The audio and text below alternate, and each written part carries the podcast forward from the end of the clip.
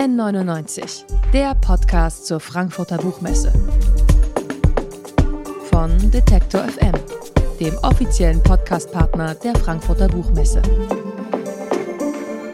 Detektor FM ist auch in diesem Jahr wieder offizieller Podcastpartner der Frankfurter Buchmesse. Sie hören N99 unseren Buchmesse-Podcast, den wir live auf der Messebühne aufnehmen.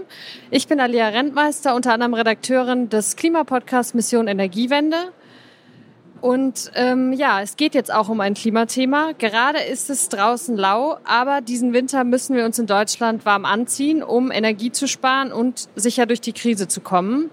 Während viele KlimaexpertInnen mahnen, wir sollten weniger bis kein Fleisch mehr essen, am besten nicht mehr in den Urlaub fliegen und öfter das Fahrrad statt das Auto nehmen, gibt der Wissenschaftskabarettist Vince Ebert Entwarnung.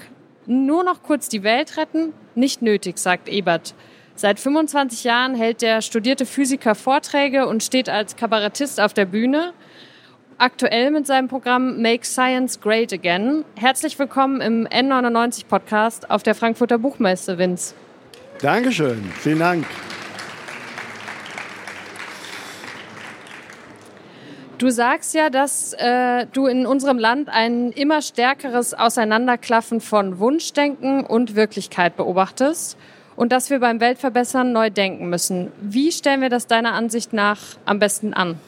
Naja, also ich bin ja eigentlich gelernter Physiker, versuche das Ganze aus einer äh, grundsätzlich wissenschaftlichen äh, Basis zu sehen. Und was das Thema Deutschland und Energieversorgung angeht, das merken mittlerweile ja alle, äh, das ist meine These, da haben wir uns so ein bisschen verrannt. Also wir haben, wir tun aus den, aus den richtigen Gründen meiner Meinung nach das Falsche. Wir versuchen äh, alles auf erneuerbare Energien zu setzen, was ja per se nicht dumm ist.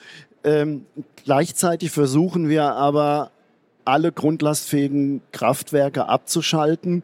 Und das kann nach heutigem Stand der Technik eben nicht funktionieren, weil wir eben eine gewisse Grundlast haben, also eine, eine, eine Energie, die wir immer brauchen, die aber die Erneuerbaren nicht liefern können, weil es zum Beispiel auch keine äh, Energiespeicher noch im Terawattstundenbereich gibt, die wir bräuchten, um an Wind- und sonnenarmen Tagen oder zu Wind- und sonnenarmen Zeiten diese Energie zu puffern.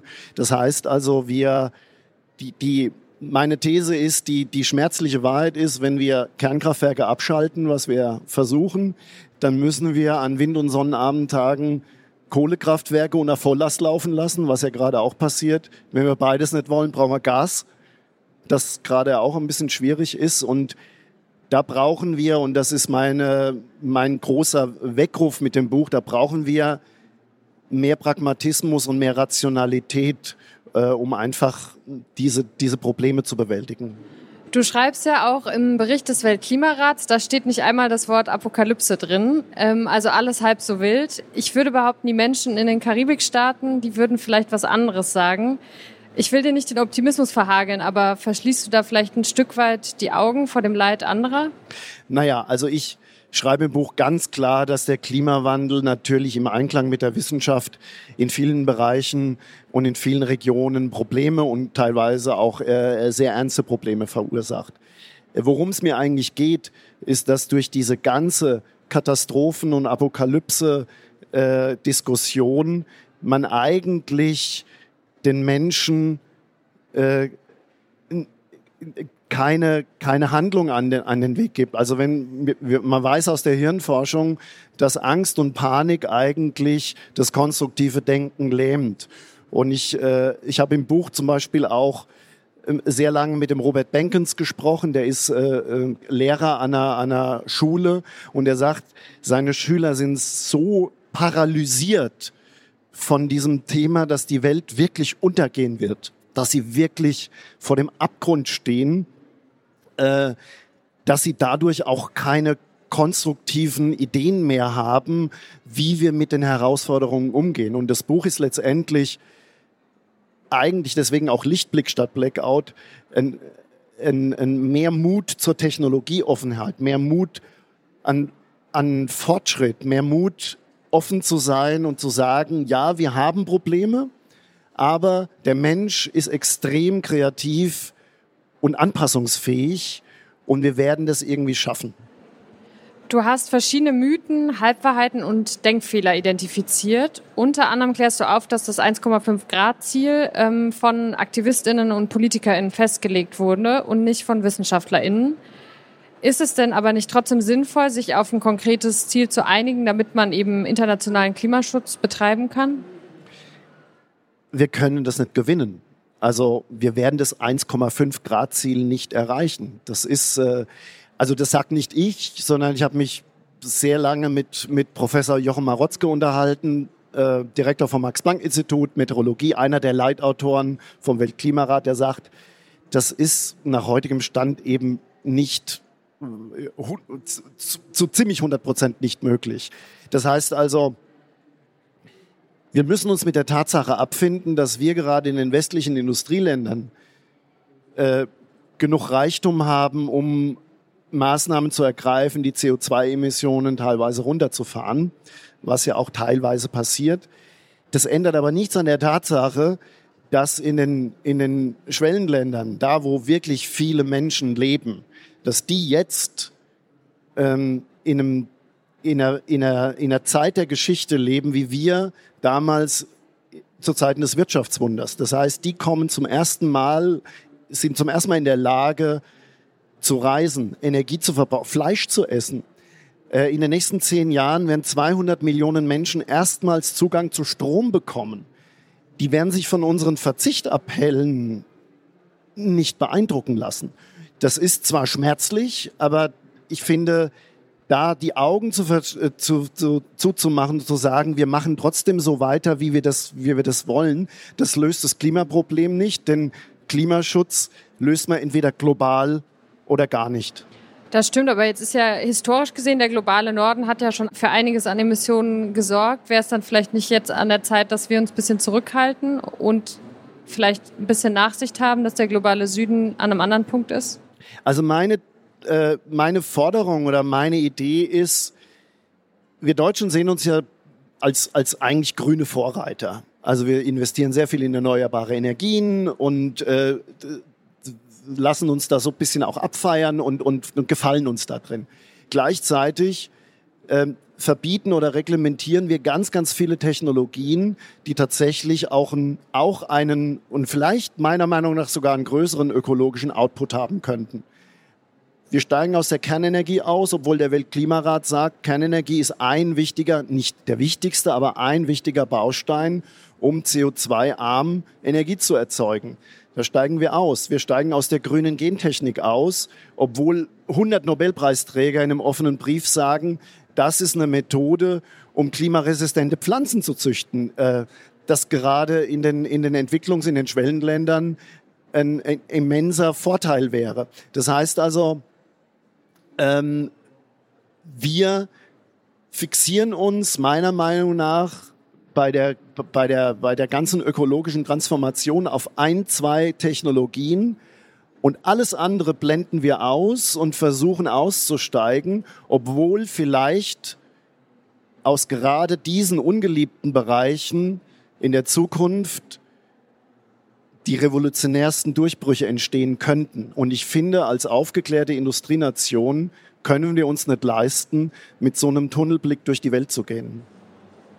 Wobei ich da nochmal einhaken muss bei der Kernenergie. Also klar, was die CO2-Emissionen angeht, würde uns das natürlich helfen, da erstmal dabei zu bleiben. Aber ich habe zum Beispiel mit Jochen Alswede gesprochen, der arbeitet für äh, das BASE, also das Bundesamt für nukleare Entsorgung, und der meint, wir werden niemals ähm, Kernenergie ohne Risiko haben können. Also das Risiko bleibt immer und dann ähm, ja, sind wir damit vielleicht auch nur auf kurze Dauer glücklich, oder? Die Frage ist ja nicht, ob eine Technologie Risiken hat, sondern ähm, wie groß ist das Risiko im Vergleich zu anderen Technologien? Also wir, ich schreibe im Buch zum Beispiel auch, wir haben, was die Kernenergie angeht, eine komplett emotionale Risikoabschätzung. Wir haben in Deutschland ähm, das weltgrößte Endlager für chemische Abfälle, hochtoxische Abfälle in Hefra-Neurode. Da lagern 2,7 Millionen Tonnen hochgiftige Chemie, Chemieabfälle. Damit hat die, die Politik keinerlei Problem, obwohl Arsen von der, von der Gefährlichkeit genauso gefährlich ist wie radioaktive Endprodukte. Wir reden hier von, von einer Endlagerung von Endprodukten von 15 äh, von 15.000 Tonnen radioaktiver Müll. Das heißt also, 2,7 Millionen Tonnen chemischer Müll ist okay und 15.000 Tonnen atomarer Müll wird uns alle ins Verderben bringen. Das heißt, ich sage nicht, dass es risikoarm ist. Ich sage auch nicht, man kann nicht gegen Kernenergie sein. Aber es ist meiner Meinung nach eine, eine Diskussion, die sehr emotional geführt wird und wenig auf Basis von echten Fakten und von, von Abwägung von Risiken. Das heißt, wir haben eigentlich eh nur die Wahl zwischen Pest oder Cholera? Natürlich, jede Art der Energieerzeugung hat in irgendeiner Form ein Risiko oder hat in irgendeiner Form eine Ressourcen. Ich meine, ich schreibe es im Buch auch, wenn du auf erneu ganz auf Erneuerbare umstellst, dann hast du natürlich ein großes Materialproblem, weil natürlich weil, weil erneuerbare Energien wesentlich Energie oder äh, weil die, weil die äh, eine geringere Energiedichte haben. Wind und Sonne hat eben eine geringere Energiedichte als Uran oder teilweise Kernfusion noch extremer. Kann man physikalisch gesehen diese geringe Energiedichte nur mit einem höheren Materialaufwand erkaufen. Das zeigt ja irgendwie, ähm, ich, ich habe im Buch die Abschätzung, ein Kernkraftwerk mittlerer Größe erzeugt im Jahr 11 Terawattstunden Strom. 30.000 30.000 Windräder erzeugen äh, 113 Terawattstunden. Das heißt, du brauchst 3.000 Windkrafträder, um ein Kernkraftwerk zu ersetzen. Und wenn man sieht, wie so ein Windkraftrad, was das an Beton, an, an Materialien hat, das ist natürlich auch ein Ressourcenproblem. Also wie gesagt, auch da geht es nicht darum zu sagen, das eine ist gut, das andere ist schlecht, aber wir müssen uns dann natürlich auch äh, damit auseinandersetzen, dass jede Art der Energieerzeugung Vor- und Nachteile hat. Du schreibst, ähm, du möchtest die Anliegen der Klimabewegung nicht lächerlich machen, ziehst sie aber gleichzeitig bewusst durch den Kakao und äh, näherst dich dem Ganzen humoristisch. Wie passt das zusammen? Naja, also ich bin Komiker. Entschuldigung, ich mache mich ja auch über die äh, Klimaleugner lustig. Ich mache mich auch selbst über mich lustig. Also ich finde, wenn man souverän ist, dann muss man natürlich auch mit einem mit einem Gag dann umgehen. Und natürlich ist es so, dass wir äh, alle in, in, in Widersprüchen leben. Das natürlich auch, das wissen ja auch die die die Leute aus der Klimabewegung, dass sie natürlich auch äh, es wird ja immer, ich mache ich mach mich nie über Personen lustig, weil ich das immer doof finde, irgendwie jemanden rauszunehmen und dann draufzuhauen. Aber natürlich sind viele Leute aus der Klimabewegung, auch junge Leute, in einem sehr akademischen, wohlhabenden Haushalt, äh, die kommen daher, da ist ja auch nichts gegen zu sagen. Und natürlich haben die natürlich auch diesen Konflikt, dass sie auch einen, einen relativ hohen CO2-Abdruck haben. Und wenn man sich da so ein bisschen lustig macht und diese Widersprüchlichkeiten so ein bisschen durch den Kakao zieht, das macht ja die Bewegung nicht vollkommen irrsinnig oder lächerlich, sondern so sind wir eben. Also ich versuche diese Widersprüchlichkeiten, in denen wir alle leben, in denen ich auch lebe, äh, die versuche ich so ein bisschen aufzuzeigen auf eine, ich finde, harmlose äh, Geschichte, aber damit muss man sich natürlich auch ein bisschen beschäftigen. Das sagt der Kabarettist und Physiker Vince Ebert. Sein Buch Lichtblick statt Blackout, warum wir beim Weltverbessern neu denken müssen, ist bei DTV erschienen, hat 215 Seiten und kostet 15 Euro. Vielen Dank für das Gespräch. Dankeschön. Danke. N99, der Podcast zur Frankfurter Buchmesse. Von Detektor FM, dem offiziellen Podcastpartner der Frankfurter Buchmesse.